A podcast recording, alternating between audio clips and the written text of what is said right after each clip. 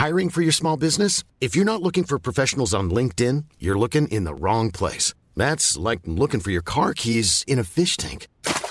LinkedIn helps you hire professionals you can't find anywhere else, even those who aren't actively searching for a new job but might be open to the perfect role. In a given month, over 70% of LinkedIn users don't even visit other leading job sites. So start looking in the right place. With LinkedIn, you can hire professionals like a professional. Post your free job on linkedin.com slash people today.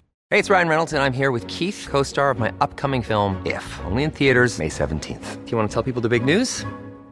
All right, I'll do it. Sign up now and you'll get unlimited for $15 a month in six months of Paramount Plus Essential Plan on us. Mintmobile.com slash switch. Upfront payment of $45 equivalent to $15 per month. Unlimited over 40 gigabytes per month. Face lower speeds. Videos at 480p. Active Mint customers by 531.24 get six months of Paramount Plus Essential Plan. Auto renews after six months. Offer ends May 31st, 2024. Separate Paramount Plus registration required. Terms and conditions apply if rated PG.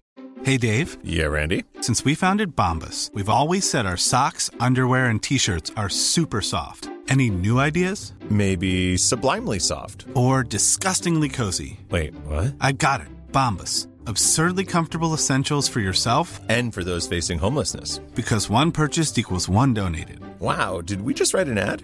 Yes. Bombas. Big comfort for everyone. Go to bombas.com slash ACAST and use code ACAST for 20% off your first purchase. Hej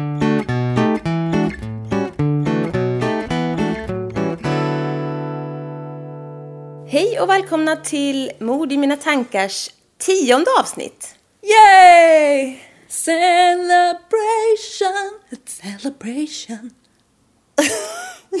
Jag freebasar lite. Ehm, ja, Jag må leva. Ut tio episoder. nej men snälla. Hur mår du? Jo, bra. Jag är lite, lite övertrött tror jag. Så det här, för de som inte tycker om flummiga avsnitt. Nej men nu måste vi... Ta dig i brasan. ja men, ja. Nej okej, jag ska sansa mig. Ja men, ehm, ja. Eh, nej men vi mår ju bra. Ja, gud ja. Men eh, vi måste nog eh, köra igång. För jag har mycket att säga. Du är så het på gröten. Ja. Ja, ja. Det är ju dags för en klassiker nu. Ja. Jubileumsavsnitt, alltså jämnt avsnitt. Ja. Ja, men jag skulle inte sjunga nu. Nej. Nej. Ja, tionde avsnittet. Time for a classic. Alltså ett klassiskt mordfall. Nej, jag ska göra ett litet epos. En klassisk dikt ska jag läsa om i två timmar. Vi ska spela lite klassisk musik. Det kan vi göra. Eh, jag börjar nu. Okej. When I see a pretty girl walking down the streets, I think two things. One part wants to be real nice and sweet, and the other part wonders what her head would look like on a stick. Charmigt ändå. Jag höll mig, men jag tänkte börja sjunga på Pretty Woman.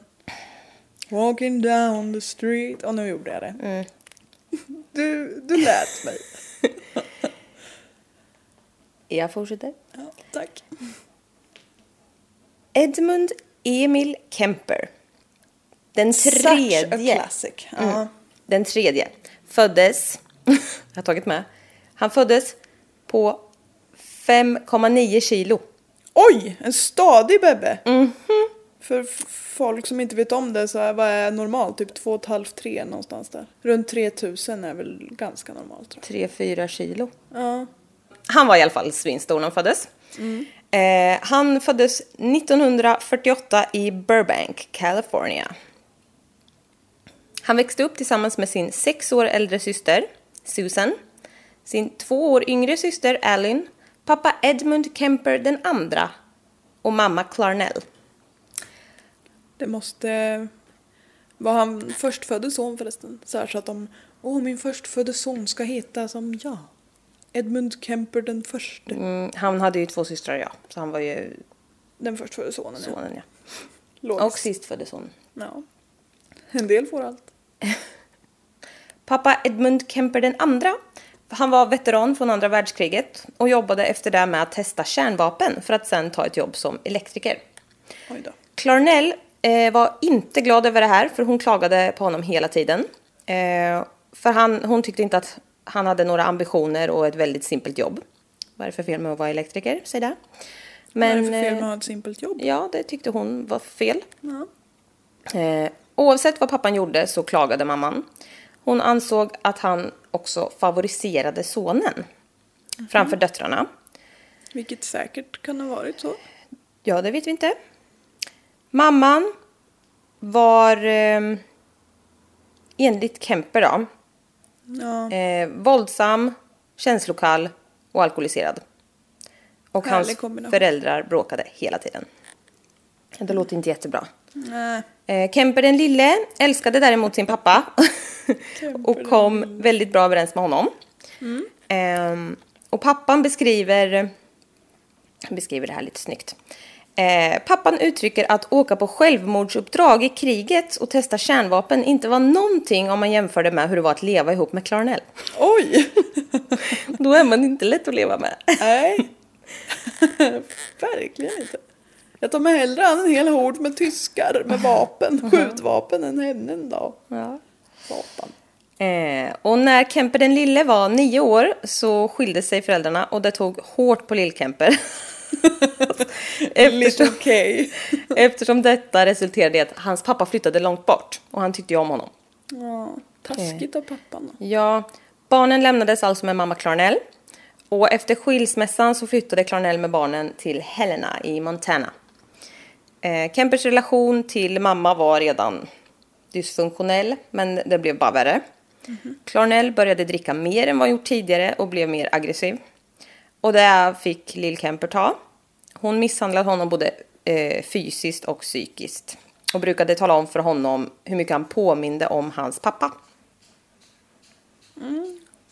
Och honom vet vi ju hur mycket hon tyckte om. Mm. Eller ja, tillräckligt för att gifta sig med honom i början i och för sig. Ja, men det gick över sen. Ja. Ehm, Jag antar att det inte var så hon sa till sin son. eh, efter pappans flytt så började Clarnell stänga in Kemper i källaren på nätterna. Medan hon och systrarna sov på övervåningen. Eh, och Kemper har själv beskrivit det här källarutrymmet som en gammal fängelsehåla. Okej. Släpp in katten!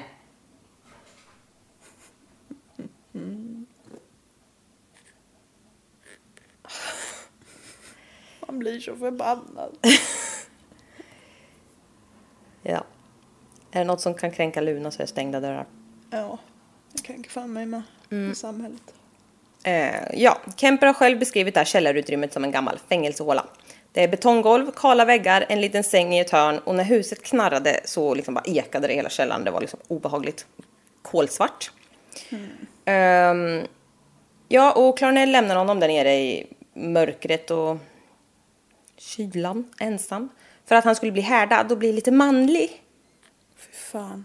And this is why patriarkatet är dåligt för alla. Ja, det, det här är inte bra. Parenting not done right. Eh, Vi har några fasta tips. Lås inte in dina barn i en källare. nej.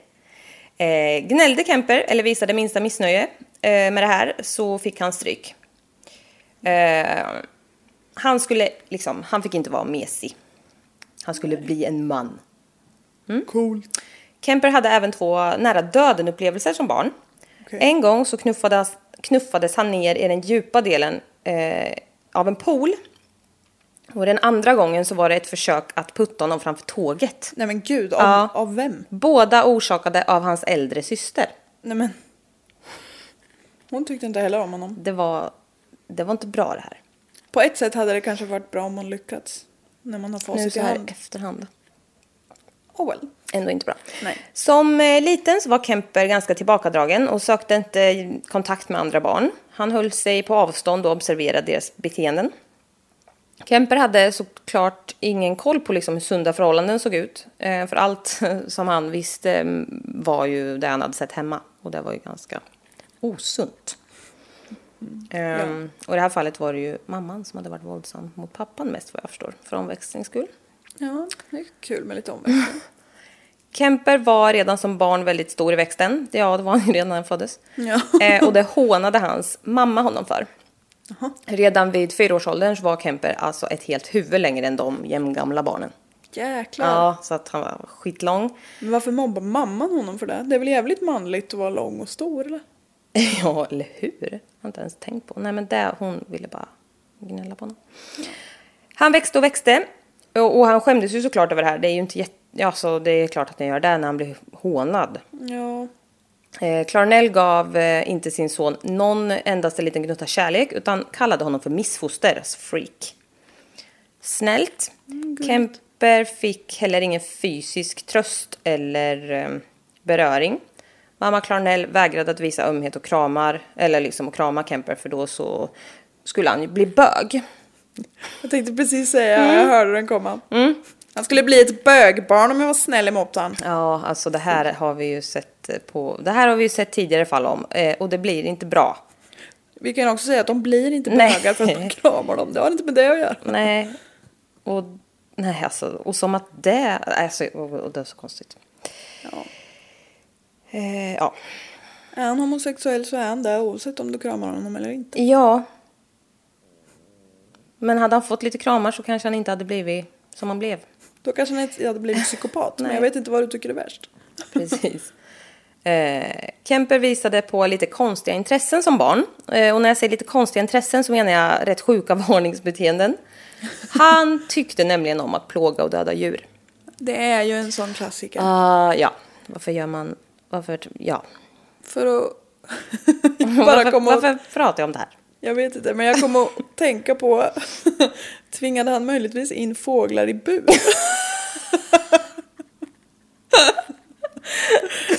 Tving... Petade ut deras ögon och sen tvingade de sig på när de själva kastades på väggen.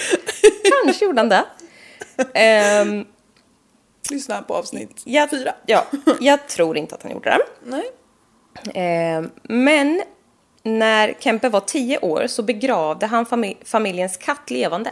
Nej men fy. Mm. Nej men alltså det här är så hemskt. Och när den hade dött så grävde han upp den igen. Ehm, och så högg han av huvudet på katten och monterade upp det på en pinne. Och gick runt med. Och gick runt. Eller något. Nej men gud. Och varför... Hur, hur formulerade du den där Jag vet meningen? inte, han monterade upp den har jag skrivit. Monterade? Nu när jag sa det så lät det så jävla dumt. Det här är ju så hemskt. ja, men det, ja. Han satte på katthuvudet på en stick. Ja. Kära Fy fan. Han monterade kattextremiteterna på en pinne av läder... Men alltså tänk dig, han är, Björk. han är tio år. Ja. Det här är inte bra. Nej, det är det verkligen inte bra. jäkla- Oavsett ålder på människa så är det där inte ett bra beteende. Nej, stackars katten, paniken. Okej. När Kempe var 13 år så fick han äntligen ett eget rum på övervåningen. Det är stort, han har ju bott i källaren. Men alltså lilla barn. Um, Kemper bar eh, mycket frustration inom sig. Han hade ju inga att umgås med. Han blev retad av alla i hans ålder och hans mamma. Eh, så han eh, blir liksom inåtvänd. Det är ju märkligt att ingen så här, vi måste vara snäll mot den här stora killen för han, när han kommer på att han är stark då jävlar kommer det gå Ja. åt helvete. Åh, Nej, han var mobbad. Kemper börjar fantisera mörkt. Ehm, och en dag så satt han på sängen och tänkte sina mörka tankar.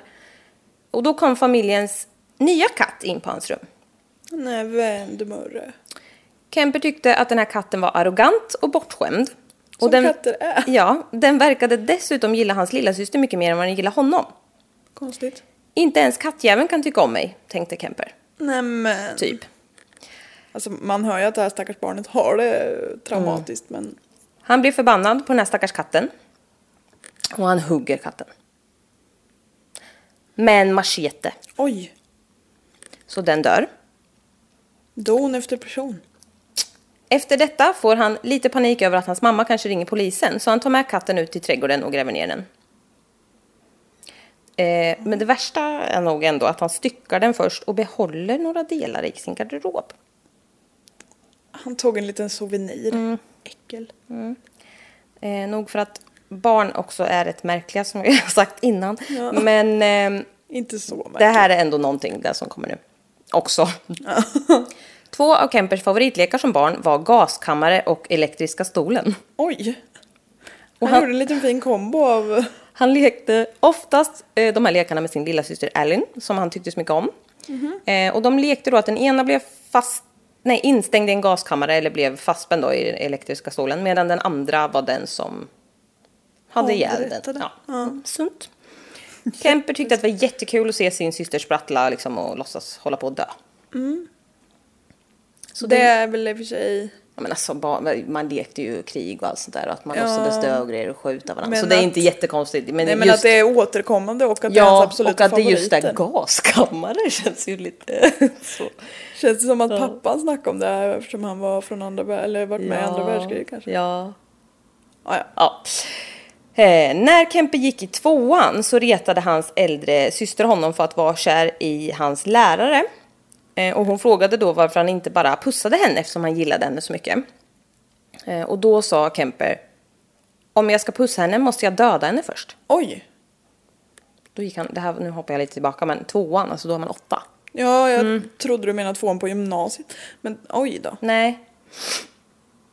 Ehm, För han pussar bara på döda människor. Ja, mm. ja, nej, men det tyckte han var rimligt. ja, jo. Ehm, mm. Och... ehm, han tyckte inte... Alltså han hade ju sånt otroligt agg mot sin mamma. Och det blev bara värre och värre. Eh, 1963, eh, när Kemper var 14, så rymde han hemifrån för att söka upp sin pappa i Los Angeles, där pappan skulle ha bott. Eller ja, bodde då. Ehm, och då fick han reda på att han hade gift om sig med en tysk kvinna. Och den här tyska kvinnan hade ett... ehm, eller hade en son från tidigare äktenskap som hans pappa hade tagit till sig som sin egen. Så då blev han lite ledsen och kände sig ersatt. Eh, men eh, Kemper stannar hos eh, hans pappas familj i en månad. Så, alltså, det är han själv som berättar det här. Ehm, och sen ehm, flyttade han igen därifrån för att han inte kom överens med sonen och den här nya kvinnan då. Och hans styvmamma sa till hans pappa tydligen. Ta bort din son härifrån, jag får migrän av honom. Han bara, ja. Ehm, men eh, innan han flyttade så följde han med hans eh, pappas ja, familj till sina farföräldrar för att fira, fira jul det året. Och då hade Kemper fyllt eh, 15. Eh, och hans, eller hans farfar heter, wait for it, Edmund Kemper den första. Kändes ändå logiskt. Ja. Eh, och hans farmor heter Maud. Och hans farmor heter Edmund Kemper the Woman. Eh, ja, de firar jul där och efter när familjen skulle åka hem igen så drar liksom pappan och frun och barnet utan Kemper. De lämnar honom där. Nämen. Jo, så han blir lämnad där igen då av pappan. Eh, och um, de här eh, farföräldrarna bodde på en gård på sju hektar i North Fork, California. Eh, Jag vet vad som hände. ja, Kemper tycker, men vi roll with it bara. Ja, jag roll här. Eh, Kemper tyckte mycket om sin farfar eh, och trivdes ändå rätt bra till en början. Eh, ja, han har nämnt någon gång i någon intervju att hans, hans farfar var lite senil typ. Men ja, Det kan man ju vara. det kan man vara. Eh, tiden gick, eh, men Kemper började odla ett litet hat även mot farmor. Okej. Ehm, och han beskrev henne som en aggressiv, dominant satmara typ.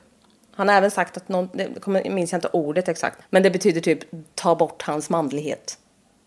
Från... Dehumanize fast Ja, de... de- manhood ja. nice. De... Masculine, bla bla bla. Ja. Ja, skit. Demasculined. Nej men ja, jag fattar vad du menar. Ja, Kemper hade ju sina mörka tankar som han bar på och det utvecklas till fantasier om mord nu. Aj, aj. Eh, I augusti 64 så satt farmor Maud vid köksbordet och finslipade på en barnbok som hon har jobbat med under en tid. Och den här dagen så började de bråkade med varann och det gjorde de ofta. Grälet handlade om att Kemper sköt ihjäl fåglar utanför med ett gevär han fått i present av sin farfar. Mycket olämpligt. Ändå legit bråk av farmor. Eh, farfarn hade även lärt honom att, alltså han hade lärt honom att skjuta fåglarna. Man bara, vad bra. Eh, Kemper gick ut från köket och hämtade sitt gevär och kom tillbaka till farmor som suckade högt och bara, hörru, lägg tillbaks det där nu. Håll inte på med de där fåglarna. Men det gjorde inte Kemper. Han riktade istället geväret mot farmor Maud. Och avlossade ett skott rätt i plyman, har jag skrivit. What the fuck? Rätt i huvudet. Farmor Maud dog direkt av skottet i huvudet men trots detta avlossade Kemper två skott till i ryggen och högg henne med kniv. Oj! Mm, det är mycket aggressivitet. Han utagerar lite grann. Ja. Eh. Precis efter det här så hör Kemper sin farfar svänga in på gårdsplanen efter att ha varit och handlat.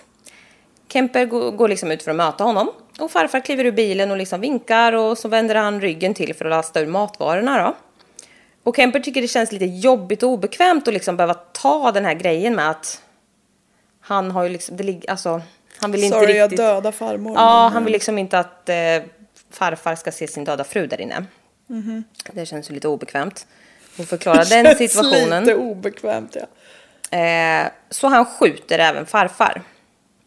Han Eh, är ju en problemlösare. mm, som dör också direkt. Eh, farfar Kemper var 72 och farmor var 66 år. Kemper får då lite så här, hmm, vad ska jag göra nu? Så han ringer till sin mamma Clarnell. Och hon faktiskt då rimligen uppmanar honom att ringa till polisen. Ja. Eh, vilket han gör. Och polisen skickar då en patrull såklart. Och han sätter sig på trappan utanför och väntar snällt. så det är så märkligt. Ja. Um, Fast alltså, hur gammal är han här? 15? 15 ja. Har precis fyllt det. Fint. Kemper får sitta i en, många förhör såklart. Eh, och i ett av dem så svarar han på frågan varför han gjorde detta. Då svarar han, jag ville veta hur det kändes att döda farmor. Han visar inte någon ånger överhuvudtaget för att ha mördat farmor. Men hans farfar eh, tyckte han däremot var lite sådär jobbigt. Men det hade han ju gjort för att liksom, ja, slippa konflikten med död fru i köket. Ja, Jättebra lösning. det var ju skönast för både honom och farfar. Tyckte han säkert. Ja, precis. Eh, han blev ju såklart dömd för detta. Men eh, en rättspsykiatrisk undersökning, rättspsykiatrisk undersökning visade på paranoia schizophrenic och han fick då rättspsykiatrisk vård. Kempe var ju bara 15 vid det här dubbelmordet. Men han blev inte placerad bland andra ungdomar. Ehm, och där ansåg de ju att nej men de flesta av dem har ju liksom inte, de är inte dömda för dubbelmord direkt så. Nej. De tyckte väl att han inte riktigt platsade där. Men ehm, han hamnade istället på en anstalt för eh, vuxna män. Som är liksom för sjuka för att sitta i fängelse, som har begått våldtäkter, våldsbrott och mord. Jättebra miljö för en 15-åring. Men verkligen, har han mycket, vad heter det, förebilder att växa upp till. Precis. Läkarna på anstalten tyckte dock inte att Kempers beteende stämde överens med mm, alltså paranoid schizofreni som han blev eh, diagnostiserad med innan.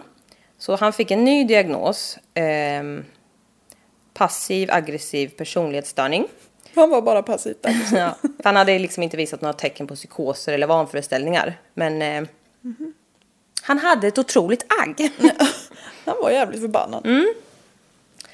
Eh, Kempe själv tyckte däremot att han var, med sina egna ord, liksom dum i huvudet. Så, men han fick göra ett IQ-test där och då bevisades ju raka motsatsen. För han har alltså ett IQ på 145 och det är högt. Det är ju väldigt högt för snittet är ju typ 100. Ja. Ehm, så han är högintelligent och han är ju nästan så att han kan snuddas på geni liksom. Ehm, men hans mamma hade ju tryckt ner honom hela tiden och sagt att han var dum i huvudet så att han trodde ju det. ja, Såklart, alltså det är hemskt. ja, väldigt. Ehm, efter det här så ansåg, alltså det här är inte charmigt, men så fort han fick reda på att han var smart så ansåg han sig vara totalt överlägsen alla andra där inne. För då hade han ju fått det här på papper liksom. Härligt. Ehm, Vi gör den här stora sjuka killen till besserwisser också. Ja, det är jättebra. Eh, Men han var väldigt duktig där inne och skötte eller, sig väldigt liksom bra. Och han, alltså, han var likeable liksom. Eh, Så han fick ett jobb på den rättspsykiatriska avdelningen. För personalen gillade honom så mycket. Alltså det var ju så här obetalt jobb men ändå liksom. Ja, jag fattar. Eh, Så han fick vara med och sätta diagnoser på dem eh, intagna, alltså de andra intagna, för han är ju själv intagen. Eh, och han fick även bedöma återfallsrisken på dem som eventuellt skulle få villkorlig, villkorlig frigivning.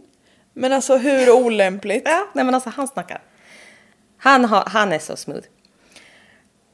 Han gjorde också det här helt exemplariskt. Eh, och alltså han var så omtyckt så det var helt sjukt. Och det här ledde ju till att Kemper själv kunde snappa upp och veta exakt hur han skulle bete sig för att liksom få höga poäng på de här testerna som visade att man var frisk. Och han var, alltså, han var ju inte dum så. Nej. Så han, alltså, han snackade ner alla, hade, alltså, var jätteduktig på retorik och allt sånt där. Och eh, till slut så övertalar ju hon, han dem att nej, men, han kanske är, ska bli villkorligt frigiven Hanna. Alltså det är ju superkonstigt att folk som är så, han har ju typ inte kunnat umgåtts med människor överhuvudtaget i hela sin uppväxt och sen helt plötsligt så blir han världens jävla skärmknutte bara för att han har löst koden liksom. Ja, verkligen så. Ja. Mm. Kempe själv har uttryckt att han blev på nytt född under sin vistelse på anstalten. Han hade ju, innan där, och han hade ju aldrig haft en relation med en kvinna.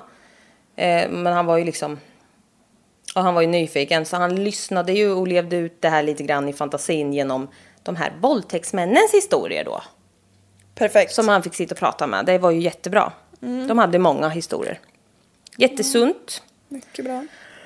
Han började fantisera och blev mer och mer avtrubbad vad, det var, alltså vad som var rätt och fel. För han får ju bara höra om fel. Eh, Och de här erfarna våldtäktsmännen, så lär, de lärde honom att det bästa sättet att komma undan ett våldtäktsdåd, har jag skrivit, jag vet inte vad man säger, våldtäktsdåd, är att inte lämna efter sig något vittne. Det är det ju för alla vet, dåd i och för sig. vet Men... vi ju hur det går till. Ja, precis. Men ja. Eh, Kemper lyckades då på sin 21-årsdag eh, år 69 övertyga mm, personalen att han var helt botad och liksom skulle bli frigiven. Då satt han där i fem år alltså. Så nu är han... ehm, Vem är det som har 140 IQ här egentligen va? wow. ja, okej. Men Kemper, 21 år. 2,06 lång och över 130 pannor. Jävlar vilken ki- kille. Stor kille menar jag mest. Ja. Men, ja. Alla eh, psykiatriker rådde ju Kemper till att aldrig träffa sin mamma igen eftersom att den relationen var ju jätte... Dålig. Ja, infected. Men eh, Kemper flyttade in hos henne igen efter sina fem år på anstalten. Vad bra. Perfekt. Båda jättegott. Han var ju liksom myndig så han kunde ju liksom inte placeras någonstans. Och han hade ju inga pengar. Och hans pappa ville ju inte ha så mycket med honom att göra eftersom han hade skjutit ihjäl hans föräldrar. Nej.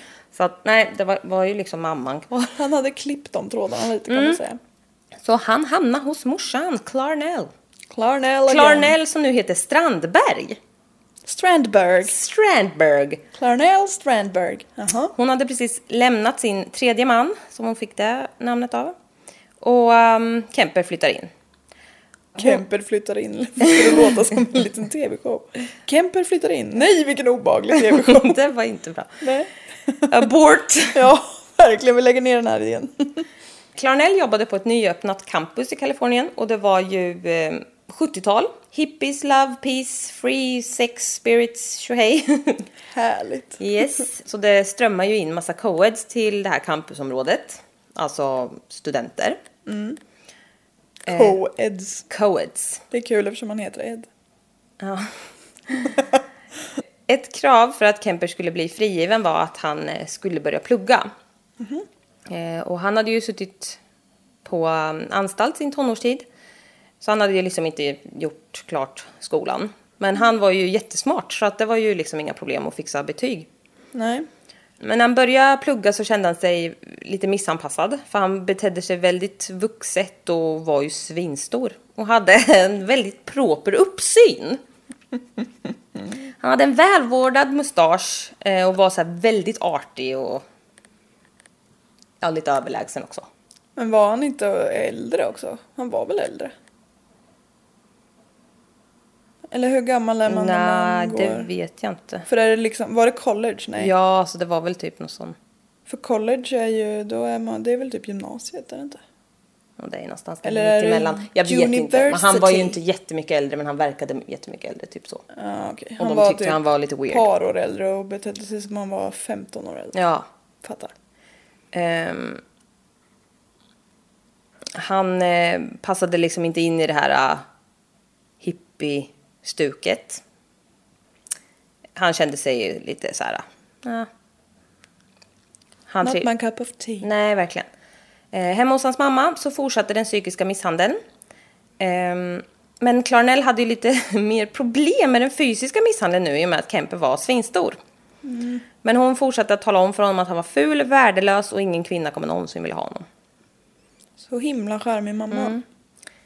Kemper försökte be Clarnell om att, han kanske kunde presen- eller om att hon kanske kunde presentera honom för några så här, tjejstudenter. För han ville ju liksom ändå träffa någon. Och mamman bara ha! Aldrig i livet! Nej, men. Jävla larvapa, typ. Nej, det sa hon nog inte men.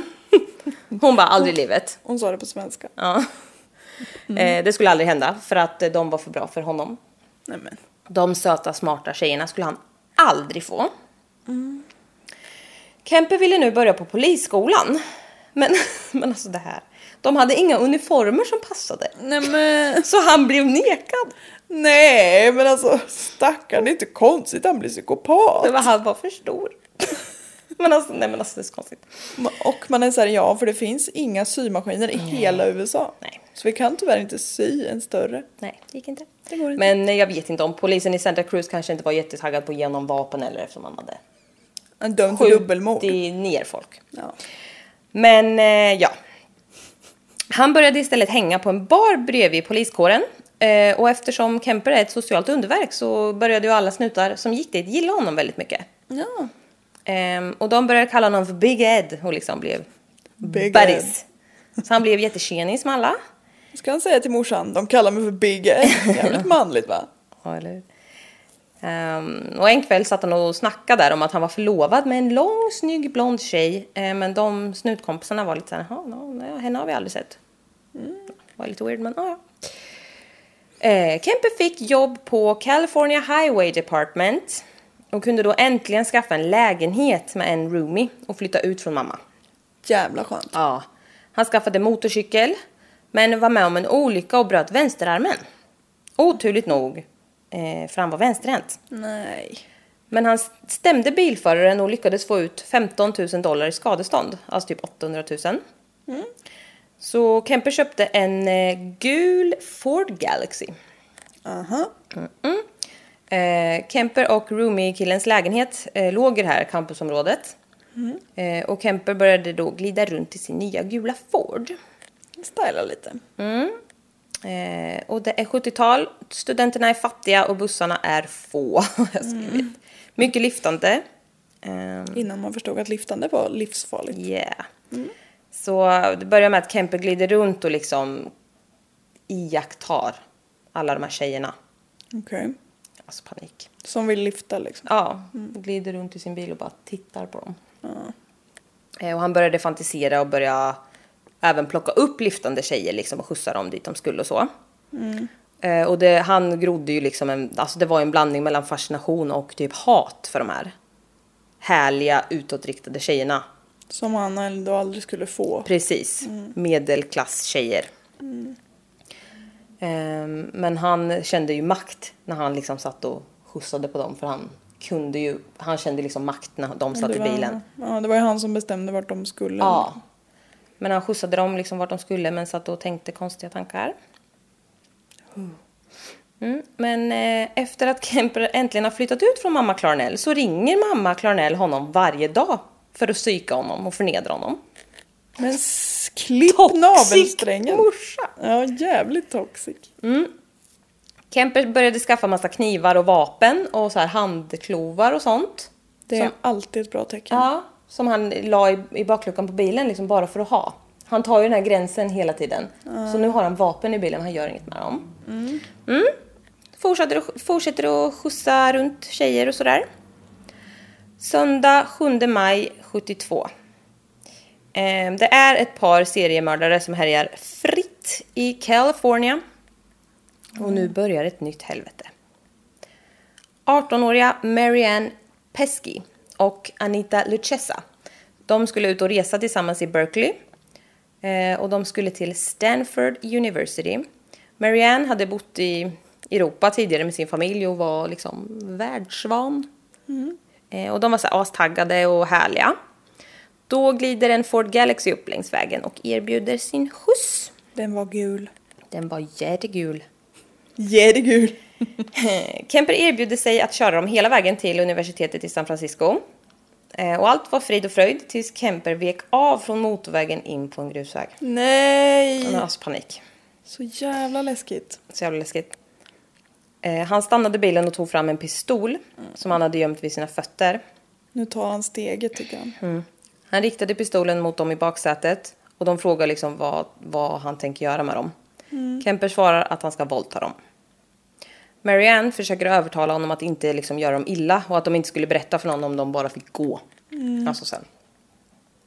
Anita hade panik och satt helt tyst. Alltså fright, freeze, fright. Ja, precis. Ehm, men Marianne bara försökte böna och be liksom. Att, de, att han inte skulle skada dem. Ehm, och nu går Kempers tankar då till de här härliga våldtäktsmännens historier på anstalten. Att man aldrig ska lämna vittnen då, det är viktigt. Han går ur bilen och hämtar handklovar som han sätter bakom ryggen på Marianne. Kemper beordrade Anita att lägga sig i bagaget, vilket hon gör. Ehm, han gick tillbaka till baksätet där Marianne satt och liksom, hon försökte slita loss sig. Hon var väldigt så här utåt. Eller vad säger alltså gjorde motstånd så. Men han tryckte upp en pistol i hennes ansikte och hotade att skjuta henne om hon inte lä- lägger ner. Ehm, hon slutade att göra motstånd då men fortsatte liksom att försöka prata med honom. Och liksom få honom att lugna sig. Kemper vände henne så att hon låg på mage i baksätet och trädde på en plastpåse över hennes huvud och försökte kväva henne. Men hon är en värsta queen och bet hål i den så att eh, han lyckades inte kväva henne. Men då blev han ju istället skitarg och slängde ifrån sig pistolen. Höll fast Marianne och fick upp en liten eh, fickkniv ur bakfickan.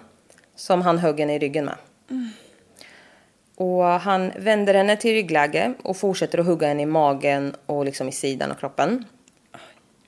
Medan han högg henne så råkade han nudda ett av hennes bröst och blev då väldigt generad och bad henne så mycket om ursäkt.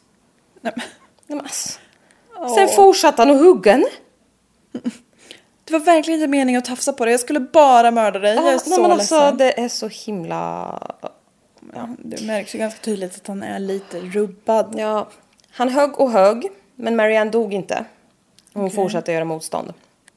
Alltså hon är jävla kämpe alltså. Eh, Kemper blev liksom chockad över att hon bara fortsatte och fortsatte och liksom inte gav upp. Det är inte så lätt att döda någon som man tror.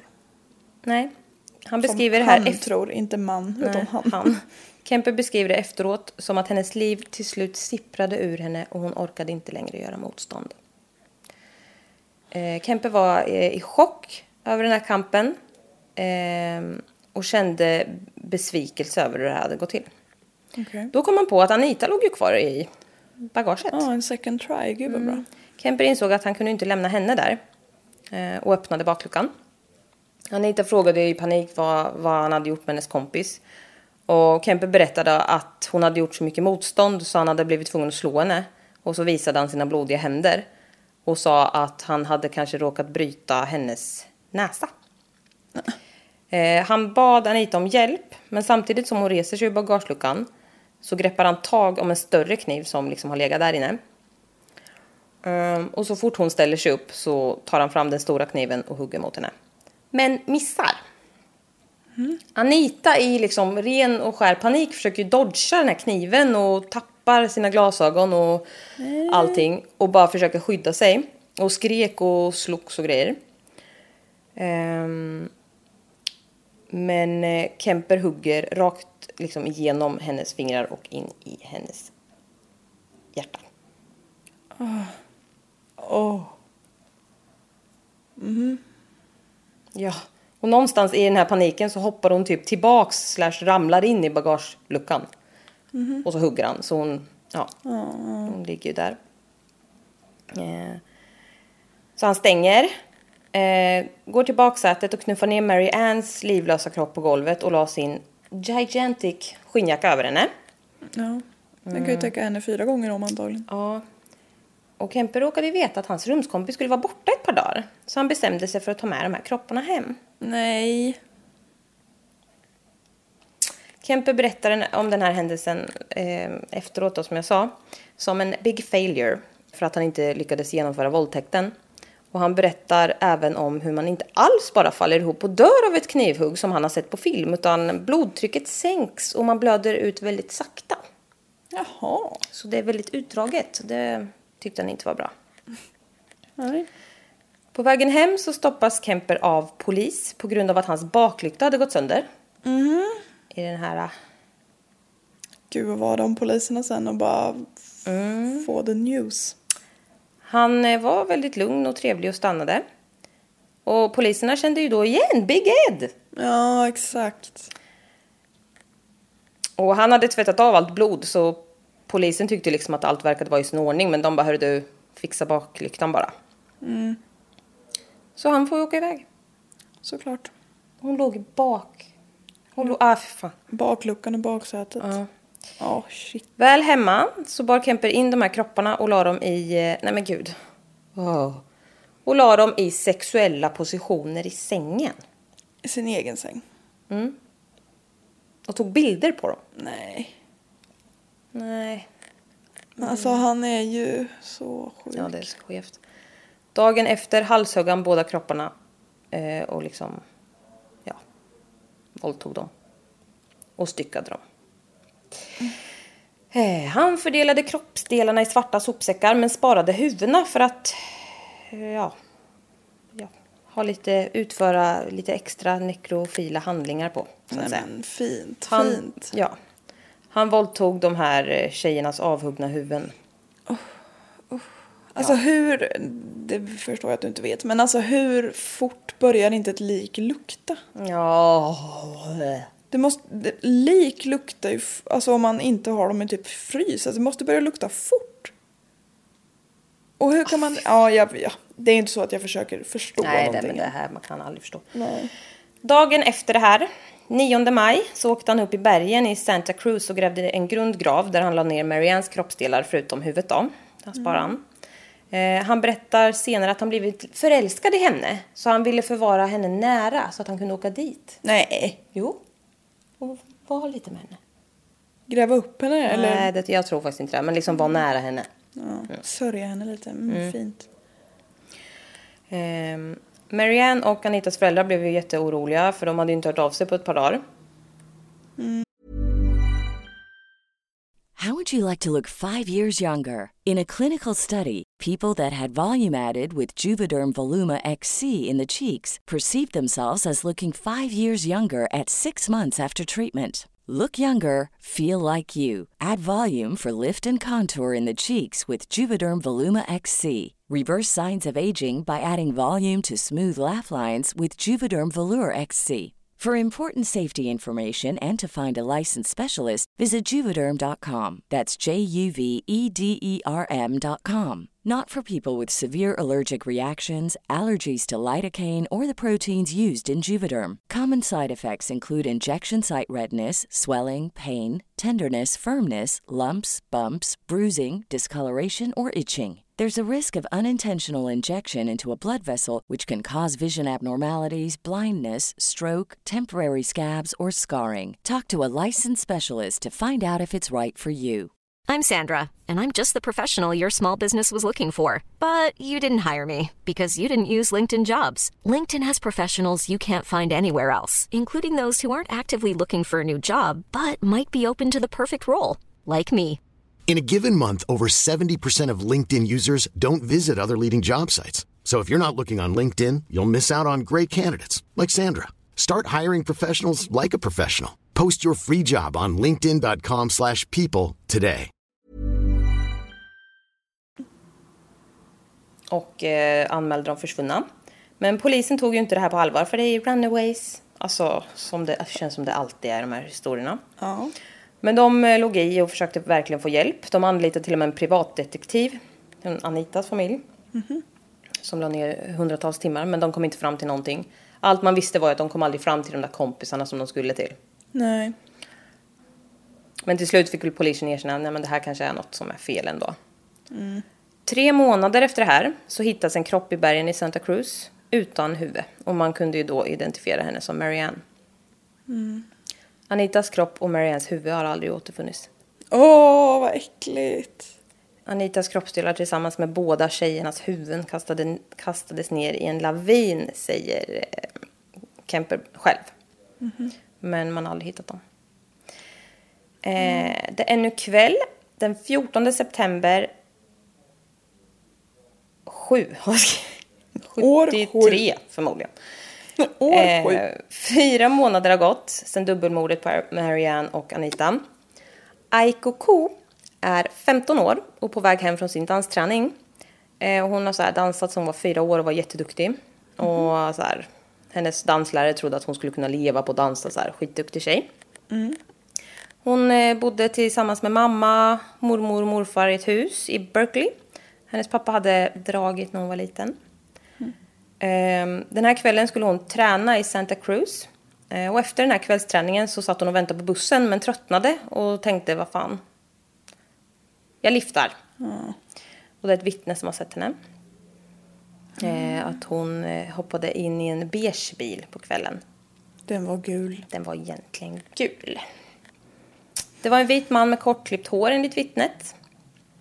Eh, Men det han inte såg var ju att det var liksom en som var 2,06 lång och hette Edmund Kemper. Nej, det är ju svårt för honom att veta också kanske. Eh, Aiko kom aldrig hem på kvällen. Eh, och hennes mamma ringde polisen direkt och uppgav att hon misstänkte att hennes dotter har blivit kidnappad. Men polisen tyckte ju inte att det var värt att oroa sig än. Eh, när Kemper plockat upp Aiko och kört en liten bit så plockar han fram en pistol och visar för henne. Hon är 15 år. Eh, och får panik såklart. Såklart.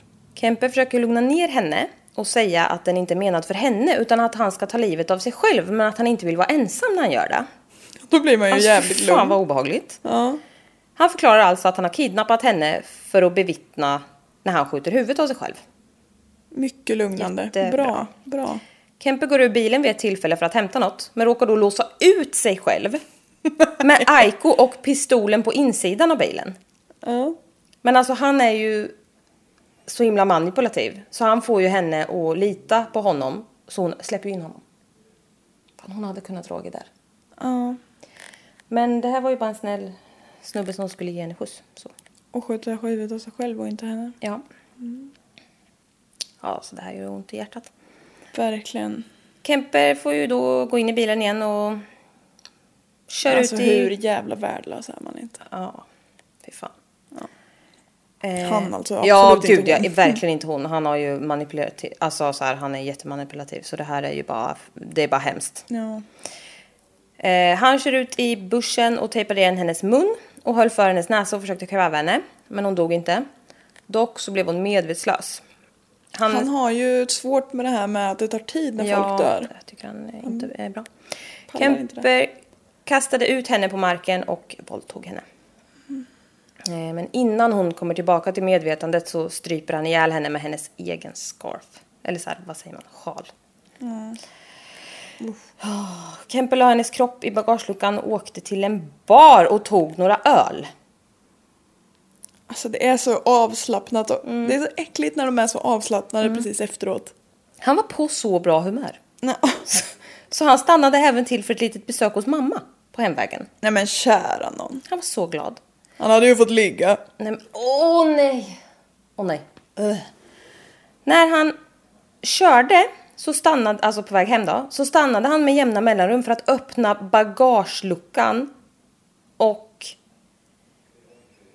beundra det han hade... Alltså, för fan. Förstört. han hade liksom, han har sagt det själv i någon intervju efter vet jag så här. Uh, alltså beundra sin trofé like a fisherman, någonting sånt där. Sin fångst, typ så. Uh. Mm. Han var jättenöjd när han hade liksom lyckats våldta och döda henne. Mm, Jätteduktig. Som han misslyckades med förra gången. Han åkte hem och la kroppen i sängen och sov med den på natten. Nej men det är så vidrigt. Det är så jävla vidrigt. Han vaknade upp dagen därpå, lycklig och tillfreds och började stycka kroppen. Alltså det här är så äckligt, men han beskrivs som en produktmördare och inte en processmördare. Och det är ju Okej. liksom, han mördar ju alltså för att han vill ha kropparna efteråt. Han vill ju gärna att det ska gå smidigt. Han blir ju frustrerad när det inte går smidigt. Ja, han vill Ehm, åt Han vill åt produkten, kropp. alltså det efteråt. Och jag vet inte vad som är värst, men det är ju jätteäckligt alltihopa. Processmördare får ju liksom njutning av själva Dödandet. dödandet. Och det blir ju då oftast tortyren och sådana där saker. Sen tycker de ju liksom bara, "Åh, nej men gud, då är ju lik... Alltså, Då är liket mer i vägen. ja precis, då är det något nödvändigt ont de måste röja liksom. Men han vill ju åt de döda kropparna. Eh, och det här, alltså det här tar jag med för att det var ju andra seriemördare som härjade då. Men det var liksom inte riktigt samma uppsåt. För det här skilde sig ju lite för de var liksom processmördare då. De hade, oh nej, vilken hemsk tanke. De hade ju kunnat samarbeta. Nej, nej, nej. Nej. Jag hade ju sparat lite på. Ja, eller hur? Nej men för fan det är fruktansvärt alltihopa. Ja, fia. Ehm, men han la delarna av den här kroppen i sopsäckar igen och placerade dem i bagaget. Så, men där lät han dem ligga till dagen efter. Och då är det ju två dagar efter mordet. Men då hade han ett möte med de här psykiatrikerna som frigivit honom. Okej. För han ville övertala dem till att radera hans brottsregister så att han skulle kunna bli helt fri. De bara, kan ni stryka det här Mm. dubbelmordet? Men det är lördag morgon han åker dit med den här kroppen i bakluckan. Och när han kommer fram och parkerar inför det här mötet då. Så öppnar han lite för att liksom titta. Och så bara... Nej. Jo. Han njutluktar så lite. tar han ett djupt andetag och luktar. Och så känner nej men det luktar ju inte ruttet än. Så allt är ju frid och fröjd. Ja, han mm, testkollar lite ifall någon skulle... Och typ njuter av det också tror jag. Eller alltså jag vet inte men usch. Ja. Han går in på det här mötet och det gick ju som smort. Så de strök dubbelmordet på farmor och farfar. Alltså det är en sån skymf mot deras alltså, minne typ. Mm. Nej, han ska väl inte behöva lida för att han dödar er. Men det här är ju lite så här... Ja, de stryker bara över lite sådär snyggt på ett litet papper typ. Ja, Ja, ja, de var där borta, Duktigt. tycker ja, de. det var jättebra. Eh, efteråt så åker han och dumpar de här kroppsdelarna på olika platser kring San Francisco Bay. Eh, och man, det här är många, många av de här kroppsdelarna har inte hittats heller fortfarande. December 72. Ja, då var det nog inte 73 förut. Var det 72. 72. Kemper är 24 år och har problem med pengar. Han har inte längre råd att bo i den här lägenheten och tvingar, tvingas flytta hem till mamma. Nej men tillbaks dit igen. ja, det är inte bra. Nej. Eh, Hon psykade honom ju inte tillräckligt så att han grävde inte. ihop sig till en liten boll. Det hade varit bättre. ja. Det är mammans fel. Vad hade han för jävla mamma? Precis. Eh, januari, han köper en eh, 22-kalibrig automatpistol. Ehm, och nu tycker han ju att det är helt okej eftersom han har ju struk i att han har skjutit folk med. Nej just det. Så han tycker att nej men det är inga problem. Och han blir så taggad efter det här köpet så han åker ut i sin Ford samma kväll. Cynthia Scholl, Cindy, ska på en kvällskurs. Hon är ung och lång och blond. Perfekt tycker Ja, när Cindy inte kom hem på kvällen så anmäldes hon försvunnen av sin rumskompis. Ett vittne såg Cindy kliva in i en bil för att lyfta. En gul Ford. Det hann aldrig bli ett ärende då man dagen därpå gjorde fynd i Stilla havet där man hittar armar och ben i anslutning till San Francisco Bay Area. Dagen efter det här så flöt ett kvinnligt torso upp till land. Och efter det hi- hittar en surfare en flytande hand i vattnet. Åh, läskigt. Åh. Jätteläskigt. Man kunde identifiera torsot och det här fingeravtrycket och konstatera att det var Cindy. Hennes andra hand och huvudet har aldrig hittats. Det är många huvuden som inte... Men det är ju det mest personliga Usch. på en kropp eller vad man säger. Åh, vad... Usch. Paniken sprids i det här området. Eh, och man har nu liksom pusslat ihop att alla som mördas och försvinner är kvinnliga studenter. Alltså coeds. Så Kemper får då namnet The Coed Killer. Kvällen då Kemper plockat upp Cindy så sa han direkt att eh, du har blivit kidnappad nu och du ska lägga dig i bagageluckan. Och när hon låg där så tog han fram sin nya pistol och sköt henne i huvudet. Eh, Så hon dog direkt. Det var en pytteliten tröst i det hela. Kemper bodde ju inte längre kvar i lägenheten så han fick ju ta med kroppen hem till sin mammas Nej, hus. men alltså vad är men det? alltså, det är så sjukt. Han tog med sig kroppen till sin mammas hus, in på sitt rum. Eh, mamma Clarnell var ute och drack på kvällarna så hon märkte ingenting. Hon var ju alkoholist. Ehm, men han gömde Cindys kropp i garderoben. Förmodligen kanske samma garderob som man gömde de där kattdelarna som barn. Nej men. Åh, och så sluts cirkeln. Ja, precis. Fy fan. Dagen efter så bar han ut kroppen och la den på sängen och våldtog liket. Sen styckade han kroppen i sin mammas badkar. Han gick ut i trädgården och grävde en grop precis... Ja. Han... Eh, jag vet inte om det var just henne. Jag tror faktiskt att jag har skrivit fel här. Jag tror det är eh, En annan person. Aiko. Som han tar hem till mamman. Ja, men han tar ju hem alla. Ja men till mamman. Ja, just det. Ja, det är Aiko. Ja okej. Eh, och eh, han tar det här huvudet. Och alltså han pillar ut kulan för att röja bevis. för att man inte ska kunna koppla det till hans pistol. Mm. Eh, han gräver en liten grop precis under eh, sovrumsfönstret som är hans mammas rum Okej. placerar det här avhuggna huvudet under, uppåt riktat mot fönstret. Så att det liksom är som att huvudet tittar in. Ja. Eller upp mot fönstret. Ja. Åh, åh. Och eh, öser över jorden. Och vid ett senare tillfälle så säger han till sin mamma. People really do look up to you here. Typ något sånt. För att vara lite fyndig för sig själv. Mm. Ja gud vad kul. Äckel. Fan. Eh, och sen eh, resten av de här kroppsdelarna så kastar han ner för en klippa. Den här kroppen hittas strax efter. ehm, väldigt nära en annan kvinnokropp som mördats av eh, en av de här andra då, Mary Herbert Mullins. Okej. Och då blev Kemper skitarg. För att det fanns en annan mördare på hans revir typ. Men. Ja. Det var mycket skit där i alla fall. Staden var i panik såklart och eh, omnämndes som the death capital of the world. Studenter uppmanades att inte lyfta, hålla sig inne på kvällarna. Och om de var tvungna eh, att lyfta så skulle de bara åka med bilar som hade ett speciellt klistermärke på sig som visade att de liksom tillhörde universitetet. Ja. Smart Eh. grej nog. Ja, sådär. Kempers mamma jobbade ju, som vi minns, på universitetet och hade sådana klistermärken. Som Kemper fick. Oh fuck, det hade kunnat varit en bra idé. Aj i hjärtat. Ja, men å andra sidan, vad finns det som säger att inte de som går på universitetet mördar folk? Ja det är jävligt sant. Men ja. Nå, det var Man inte... försökte göra Ja. något bra. Eh, och de, alltså de, alltså de eh, så startade upp fler busstid, alltså så här, de försökte ju sätta in resurser, men vad fan ska man göra liksom? Ja. Det går ju inte att skydda alla. Eh, ja, men i alla fall. Ett par veckor efter det förra mordet så försvinner två tjejer till. Den 5 februari 73, Rosalind Thorpe, 23 år, befinner sig i biblioteket och det stänger klockan 21. Och då ska hon ta bussen hem. Då glider en gul bil in med en ung Kemper som erbjuder skjuts. Vad lägligt. Mm, hon såg det här klistermärket då och sa ja. Ja Fy såklart. fan. Ja. Två kvarter bort gick Alice, Allison Liu, Liu, 21, som också hade varit på biblioteket till, eh, till stängning. Ehm, och han plockade upp även henne.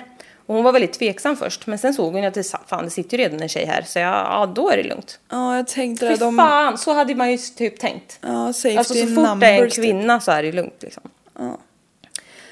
Ja, men det var det inte. Ehm, två veckor efter det här försvinnandet av de här två ehm, så hittas två kroppar utan huvud av några vandrare. Och eh, en av de här kropparna var helt naken och en hade underkläder. Huvudena fanns en bit bort. Och det här var ju då Rosalind och Allison. Och båda hade blivit skjutna i huvudet. Eh, kvällen som Rosalind och Allison försvann så hade Kemper bråkat med sin mamma. Det var vanligt. Det var då han liksom fick rage och gick loco. Han hade bestämt sig för att mörda och våldta. I den ordningen typ. Ehm, första bästa kvinna liksom. Men han lyckades ju plocka upp två, tyvärr. Ehm, och när han hade plockat upp dem så började han prata om utsikt och liksom eh, så här peka typ. Och när Rosalind tittade ut så sköt han henne i bakhuvudet. Åh, Så hon dog direkt. Allison fick ju panik. Eh, och Kemper sköt två skott mot Allison i baksätet. Genom hennes händer liksom. Och ena träffade henne i huvudet. Åh. Så hon dör också. Kemper stannar för att lägga kropparna i bagaget och tar med dem hem till mamma.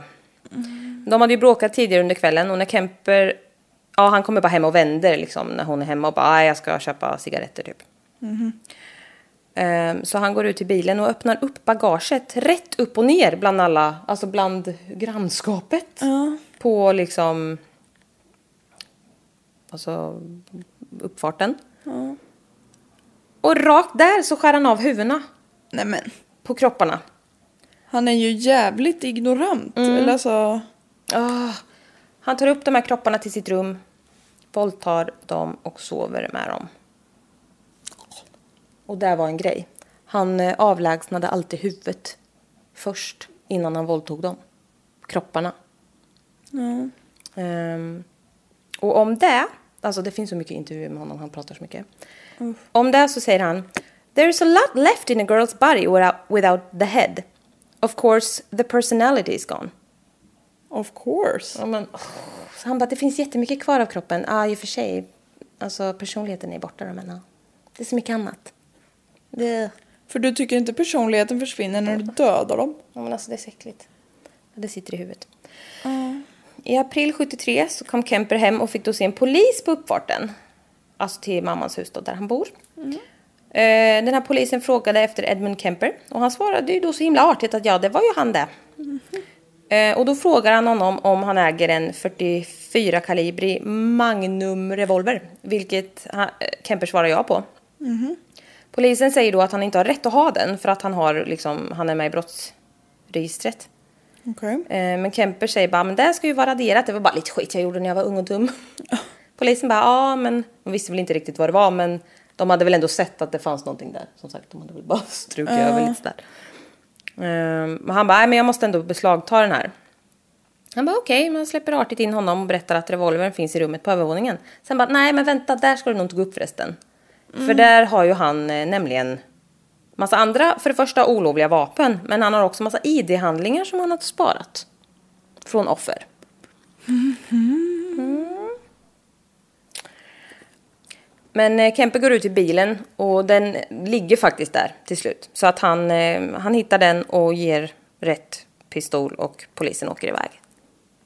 Men då börjar Kempe bli lite nojig liksom. Tänker va, hmm, har de koll på mig nu eller vad är det frågan om? Ja. 21 april 73 åker Kempe runt i sin bil och stannar vid en stackars tjej. Han, alltså, han kör ju på. Han kör, det går Ja, fort. ja, ja, han kör. Men det här förresten. Hon berättar vart hon ska, men Kempe vill inte åka ditåt för där har han liksom mördat förut. Okej. Och om han inte vill åka dit för då skulle han vilja göra det igen har jag hört att han har sagt någon gång. Men också typ, han är lite rädd att snuten har span. Ja. Så han bara, nej men eh, han vill inte åka dit, ditåt. Men det slutar med att han kör henne dit hon ska, men gör ingenting. Släpper av henne liksom. Alltså jag är så glad för henne. Ja, verkligen. För att då var henne. Ja. Och när hon liksom får höra allt det här och bara... Mm. När man liksom får höra typ att ah, det var en kille som såg ut så här och han åkte i en gul bil. Hon bara gul bil. Så. här. Mm. Oh my och sen god. bara ja. åh vad äckligt. Alltså man måste ju typ... ja men det är så hemskt. Men hon klarade sig, det så bra. Ja, gud ja. Eh, Kempe ville inte att hans mamma skulle få reda på att han var mördaren. Han ville bespara henne den skammen. Ja, för hon tyckte ju så mycket om honom Mm, ändå, precis. skönt. Han hade lösning på det här. Samma dag så kommer han hem. Eh, och Clarnell ska då ut och dricka med kollegor som vanligt, för att hon är ju alkoholist fortfarande. Eh, Kemper köper ett sexpack öl och lägger sig i soffan. Eh, och han somnar, men vaknar eh, vid fyra av att mamma Clarnell rumlar, rumlar in. Hon har haft en vild kväll. Yes. Efter att Clarnell somnat så hämtar Kemper en hammare Oh. och går in till sin sovande mamma. Han ska köra en gammal hedlig problemlösning här. Han tar den här hammaren och slår allt vad han har i hennes huvud. Och så hämtar han en kniv och skär i hennes hals tills huvudet lossnar. Ja, det är så äckligt. För att sedan våldta hans mammas avhuggna huvud. Så var det med det. Ja, ja, ja. Nej, det jag finns tänker Jag, jag, det kommer bara fortsätta säga saker nu. Han satte huvudet på spisen och skrek ut all sin ilska han burit på mot sin mamma under alla de här åren.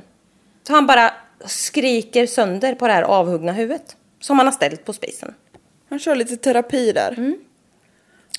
Sen så tog han...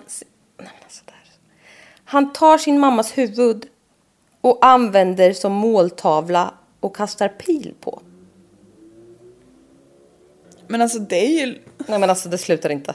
Det är alltså han bara... Nej men alltså han sätter liksom upp det och kastar pil på det. Nej men alltså jag, jag, ork, jag vet inte vad jag ska Vad är säga. det som händer? Det låter som en tecknad film. Jag vet. Men det är riktigt Och det är... obehagligt och det är verkligt. Sen... Alltså, alltså herregud. Han skär ut hennes tunga, struphuvud och stämband. Och försöker köra de här stämbanden i avfallskvarnen. Du vet en sån som... Ja. Dock så berättar han att den här vävnaden från stämbanden var så seg så att kvarnen inte tog den. Kemper tyckte att det var rimligt efter allt gnäll som kommit ur de där stämbanden, säger han. Ja, men, Nej men alltså jag vet inte vad jag ska göra. nej. Alltså man Panik. typ... Man ser hur han tycker att det är logiskt. Men man bara så här... Ja, du ska fast se, du det gör det här så intervjuer fel. med honom. Alltså, han pratar så gärna om det här. Kemper beskriver den här natten med egna ord, eh, straight from YouTube nu då. It hurts because I'm not a lizard. I'm not from under a rock. I came out of her vagina. I came from my mother. And in rage I went right back in. What? Och sen fortsätter han. For seven years, she said. I haven't had sex with a man because of you, my murderer son. It's one of our arguments, liksom fortsätter han. I cut off her head and I humil- humiliated her corpse. Six young women dead because of the way she raises her son and the way he grows up. And what is her closing words? I suppose you want to sit up all night and talk. Oh God, I wish I had. Alltså... Han går in till henne först i sovrummet och liksom, då säger hon oh, I guess you wanna sit up all night and talk. Och då säger han, för han, brukar, han pratar hela tiden. Och han bara no, good night. Och sen går han och sen somnar hon och sen hämtar hon den här, eller han den här hammaren. Men nu bara oh God, I wish I had. Man bara mm, okej. Men alltså I came out of her vagina. Man bara ja, men alltså vad är... Det har vi alla Och, gjort. and in rage I went right back in. Ja, det är ingen som gör så. Gör inte så. Ännu ett tips. Gör inte så. Kemper kände nu lite stress och tyckte att det verkar smart att Han ringa. kände lite stress. Jag vet inte vad jag ska säga för ord i sammanhanget. Han har en viss känsla av stress. Han har en inre stress. Han fick ett litet magsår. Eh, han tyckte det verkar smart att ringa hans mammas vän dagen därpå och bjuda henne på middag med han och hans mamma. Sally Hollett. Ja, det här kommer jag också ihåg nu. Ja, hon kom över samma kväll och Kemper slår henne direkt. Eh, så att eh, hon ramlar. Och sen tar han fram Aiko Kos sjal. Den här lilla 15-åriga tjejens sjal som han har tagit med sig. Som han har strypt henne med. Den stryper han också mammans vän med. Åh, det är så äckligt att han liksom så här, åh nu får jag användning för den här igen. Eller så. Han bar kroppen till hans säng och la sig och sov med den. Alltså han är så mysig. Mm, han är otroligt mysig.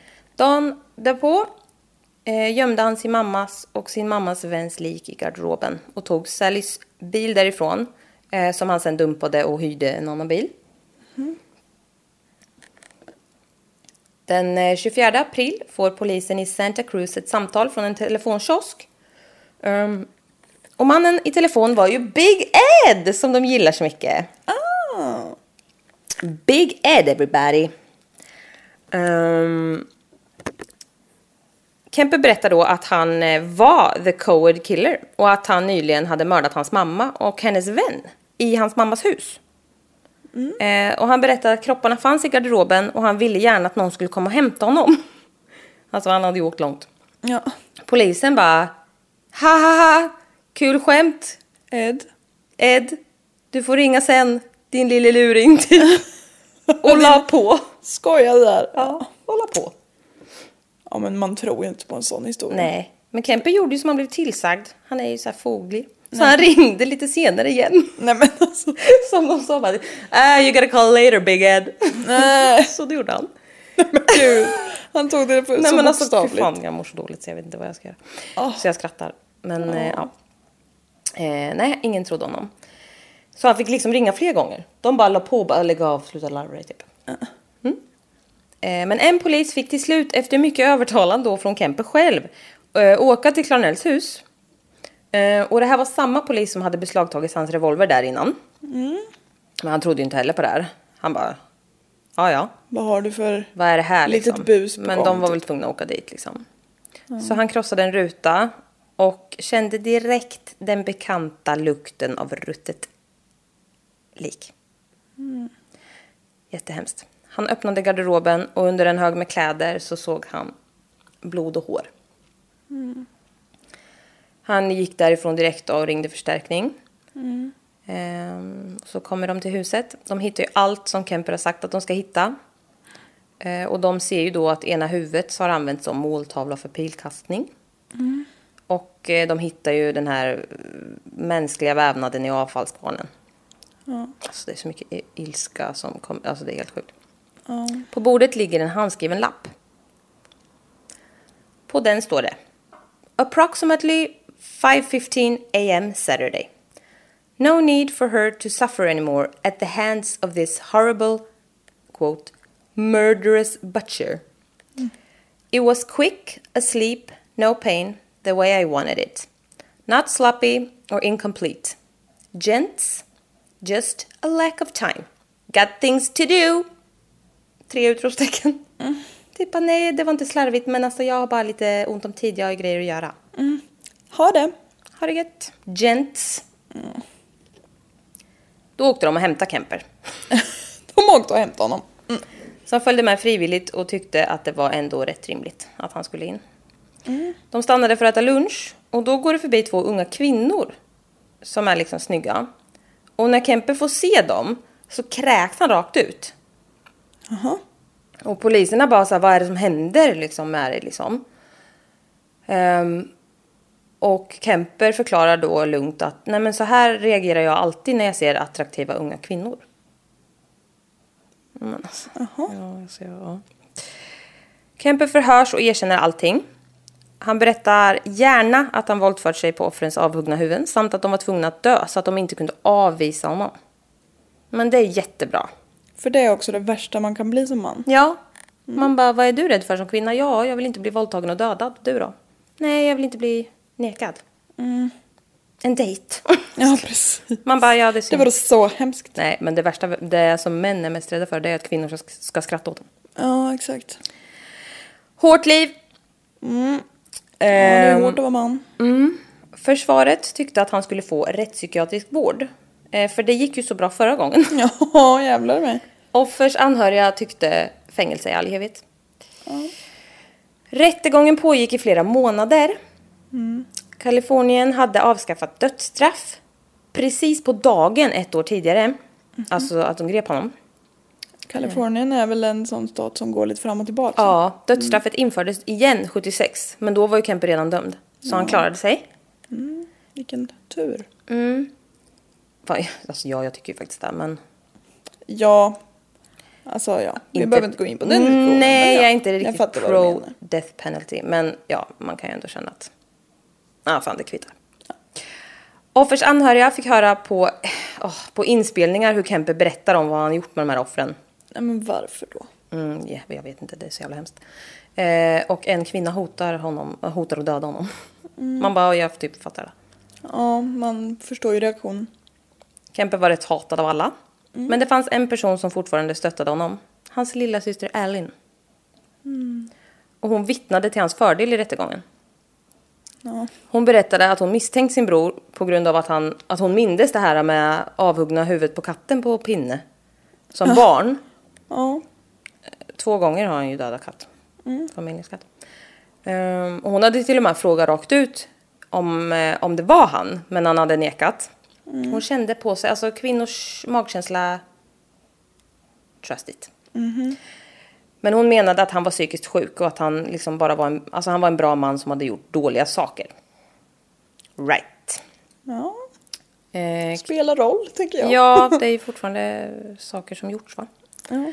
Kemper hatade kvinnor från övre medelklass. Eh, och alla som han hade mördat då, då var ju från övre medelklass. Så det var ju med flit. Förutom Aiko Ko. Och det här blev han väldigt upprörd över när han fick veta. Att hon inte var... Han blev uppriktigt ledsen när, hon, när han fick reda på att nej, men hon kom inte från en liksom, rik familj. Ja, men det vart han kränkt av. Ja, För då ville han ju inte döda henne egentligen. Då skulle han ju ha tagit en medelklasstjej. synd. Mm, synd. Alltså det är jättesynd att hon dog men Ja, men synd om honom. det är synd om alla förutom honom. Exakt. Nej, ja, fast det var synd om honom när han var barn. Men... Okej, vi går vidare. Jag vet inte, jag är helt, Världen är inte svartvit. jag är helt yr i huvudet. Um, Kemper försöker även ta livet av sig två gånger genom att skära upp handlederna i häktet. Men han lyckas inte, så han överlever det. Det ska han fan inte ha. Nej, och när han själv fick frågan om vilket straff han ville ha så sa han Death by torture. Han vill ju bli en... Something to remember, så att säga. Han... ehm, Alltså har jag pratat väldigt fort eller? Nej, du har pratat normalfort tycker jag. Okej, bra. Ehm, eh, han döms till livstidsfängelse. Och där han fortsätter jobba och bete sig exemplariskt. Såklart. Och hans lilla syster har fortfarande kontakt med honom. Vad jag vet. Eh, och ehm, alltså det här är ju spännande. Men John Douglas och Robert Ressler. Eh, det är ju så här, de, ehm, de intervjuade ju Kemper. Alltså mycket. Det är ju det som Mindhunter är baserat på. Ja, just det. Ehm, så alltså, de, ni som har sett Mindhunter känner igen det här. Men ni som inte har gjort det, det se för det är bra. Ehm, men det är så jävla spännande. Eller nej, spännande, jag vet inte. Men ja, det är så obehagligt. För en av de här, jag minns inte om det var Douglas eller Rissler, som intervjuade Kemper i en rum. Och då hade han ett så larm på sig att trycka på. Och... ehm, eh, ja, för de gör ju så här... Uh, gärningsmannaprofilering grej. Undersöker och så. Ja, och en gång så, nej men då var det så här, nej men vad fan jag kan vara med honom själv här inne. Jag har ju larmet. Eh, och då satt de och pratade där jättemycket och sen så börjar liksom han känna obehag. Och så bara, Kempe bara, vad är du, vad, slappna av typ. Och han börjar prata om så här skitobehagliga grejer och han bara känner sig otrygg där inne. Så han bara trycker på larmet mer och mer men försöker göra det diskret så att inte han ska se det. Och sen så bara känner han, vad fan, det funkar inte. Larmet funkar inte. Han trycker flera, flera gånger och till slut ser ju Kemper det. Och bara, "Äh, vad håller du på med typ? Och sen bara, jag skulle bara kunna vrida av ditt huvud här nu och lägga på bordet som en liten överraskning för vakterna. Oh. Och då sitter han där inne själv med ett larm som inte funkar. Med en seriemördare. Ja. Och han bara blir ju lite, lite blek säkert. Ja. Men sen till slut så kommer ju en vakt. Och Till sen gick han inte in där själv någon mer gång. Nej, gör inte det. Det är som att gå in till ett lejon för fan. Ja, fy fan. Och alltså han, ja, så jävla sjukt. Källorna då? Wikipedia. Hur långt straff fick han?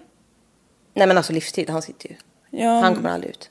No parole. No, no, no. Nej, bra. Bra. Bra, bra, bra. Han sitter där han sitter. Mycket bra. Och nu var han nu 70 någonting år. När sa han var född? 60? Nej, 40 sa han var född. Eh, han är född 48. Ja, man... 70... Jag, jag har ju inte 140 IQ. 145. Har, Ah, har sorry. inte heller. Sorry. Nej, det. Skitsamma, han är ju old man. Ja. Eh, ja, eh, källorna då. Mm. Som jag sa, Wikipedia. Eh, Youtube-intervjuer finns massor, för han slutar ju aldrig prata om sig själv. Alltså han verkligen feels himself när han pratar. En gång så säger han till en som intervjuar honom bara, som typ så här, avbryter eller flikar in med någonting, bara stop, you're ruining the moment. Alltså när han berättar om hur han typ mördar och våldtar, man bara okej. Han älskar att Han älskar att prata. Eh, och så berättar han jä- jättegärna detalj, detaljer. Om hur det är att liksom penetrera ett avhugget huvud i munnen. Och det är tydligen lite svårt för det tar liksom stopp där bak. Nej men alltså jag vet inte. Ja, jo, det... Ja. Bra, Ed. Tack för Ja, den fan. insikten. Jättetack. Eh, ja, nej men det är vidrigt. Han pratar jättegärna om det. Sen eh, finns det, alltså det finns ju många poddar om det här. Men eh, jag har mest läst. Alltså vi visste ju, men det är ju ändå spännande. Man glömmer ju vissa detaljer liksom. Ja, det gör man. Tur där kanske. Ja. Men eh, Seriemördarpodden har jag lyssnat på för ett tag sedan. Det finns flera avsnitt om Kemper, alltså så här delar. Ehm. ja, Murderpedia och sånt. Hur många offer blev det totalt? Tio. Tio. Mm. Det är liksom... En spännande grej är ju att han faktiskt turned himself in. Mm. Han kör ju lite med det, typ så här att han är så jävla smart. För det lever han ju på nu. Och... ehm, ehm,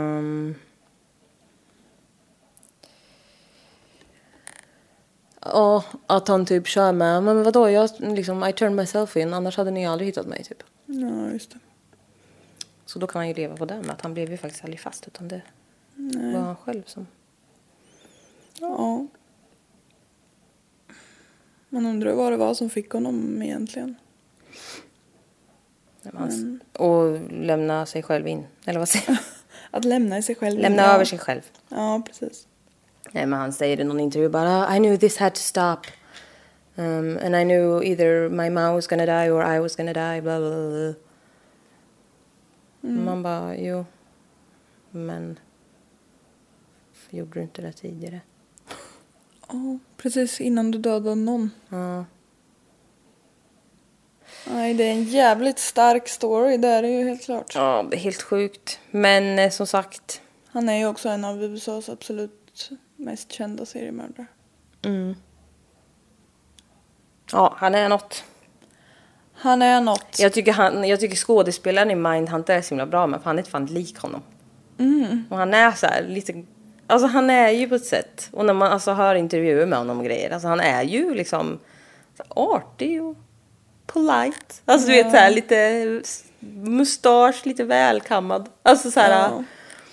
Ja, och så alltså, är han lite... ja, Jag vet inte. Det, det finns är ju inget bra. utseende för, eller beteende för hur en mördare ska vara. Nej. Och det är så obehagligt. Ja. Och man vill ju gärna att det ska vara en... Och alltså han är ju så här, han, man kan ju tänka så här, åh han är skitstor och obehaglig och så här, "Ugh." Men alltså han är du vet lite så här check typ. Eller så här lite så här trevlig. Ja, Det är ju obehagligt. jätteobehagligt. Annars hade han ju inte fått med sig några offer. Alltså. Nej, han kunde ju köra över. Hade han sett ut som en mördare, eller ska säga, då hade han ju inte kunnat mörda för då hade han inte fått med sig någon i bilen. Nej, precis. Och han hade också, det var också lite så här, han hade så här studerat så himla mycket hur han skulle bete sig och tyckte att han var så himla smart. Han skulle se ut på ett visst sätt, han skulle tveka lite och låtsas att han hade bråttom och var lite viktig typ. Så bara, nej men, ah, nej men okej hoppa in då tjejen typ, jag hinner ta dig först, jag ska hit och... Ja. Alltså han hade ja, men det är klart. Det måste verka som att han ska någonstans. Så att det inte verkar som att han bara åker runt och letar efter någon att plocka upp. och- Exakt, och han åkte ofta förbi och liksom bara vände, eller så här stannade till sen och backade och bara nej men vad fasen åk med, jag ska ju hitåt. Ja. Alltså så här så att det blev, vet, så det tyckte han ju var så otroligt smart. ja, för det hade ingen annan kunnat räkna ut. Och jag kollade på en intervju med, eller ja, förut idag så bara, ja det var lite så här sexuell spänning i hennes blick när hon tittade på mig. Man bara, nej fast du, nej, men det har du hittat på själv. Ja, väldigt Så mycket. du kanske är intelligent men det där vet du ingenting Hon kanske, om. den spänningen du såg var en liten rädsla. En allvarlig Ja. spänning bara. Vanlig Ja, exakt. spänning. Det var, nej, alltså han tycker att han är så jävla över alla andra.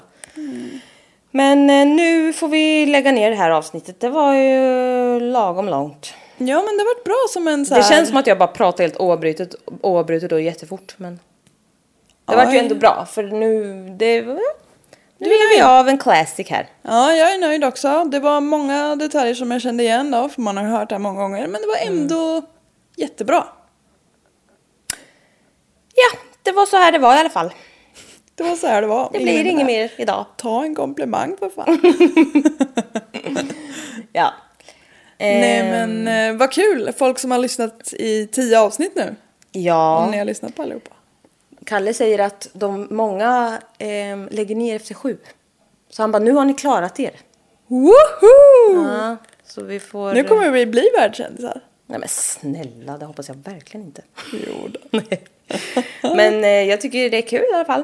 Innan året är slut ska vi stå på Globen. Nej men du får stå där själv, jag är här hemma. Och man får bara vara 50 i publiken med.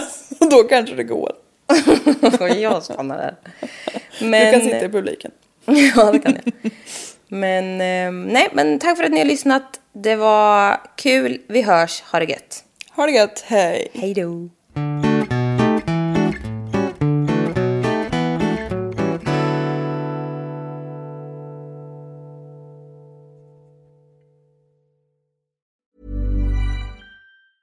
Planning for your next trip? Elevate your travel style with Quince. Quince has all the jet setting essentials you'll want for your next getaway, like European linen, premium luggage options, buttery soft Italian leather bags, and so much more. And is all priced at 50 to 80% less than similar brands. Plus, Quince only works with factories that use safe and ethical manufacturing practices. Pack your bags with high-quality essentials you'll be wearing for vacations to come with Quince. Go to quince.com slash pack for free shipping and 365-day returns.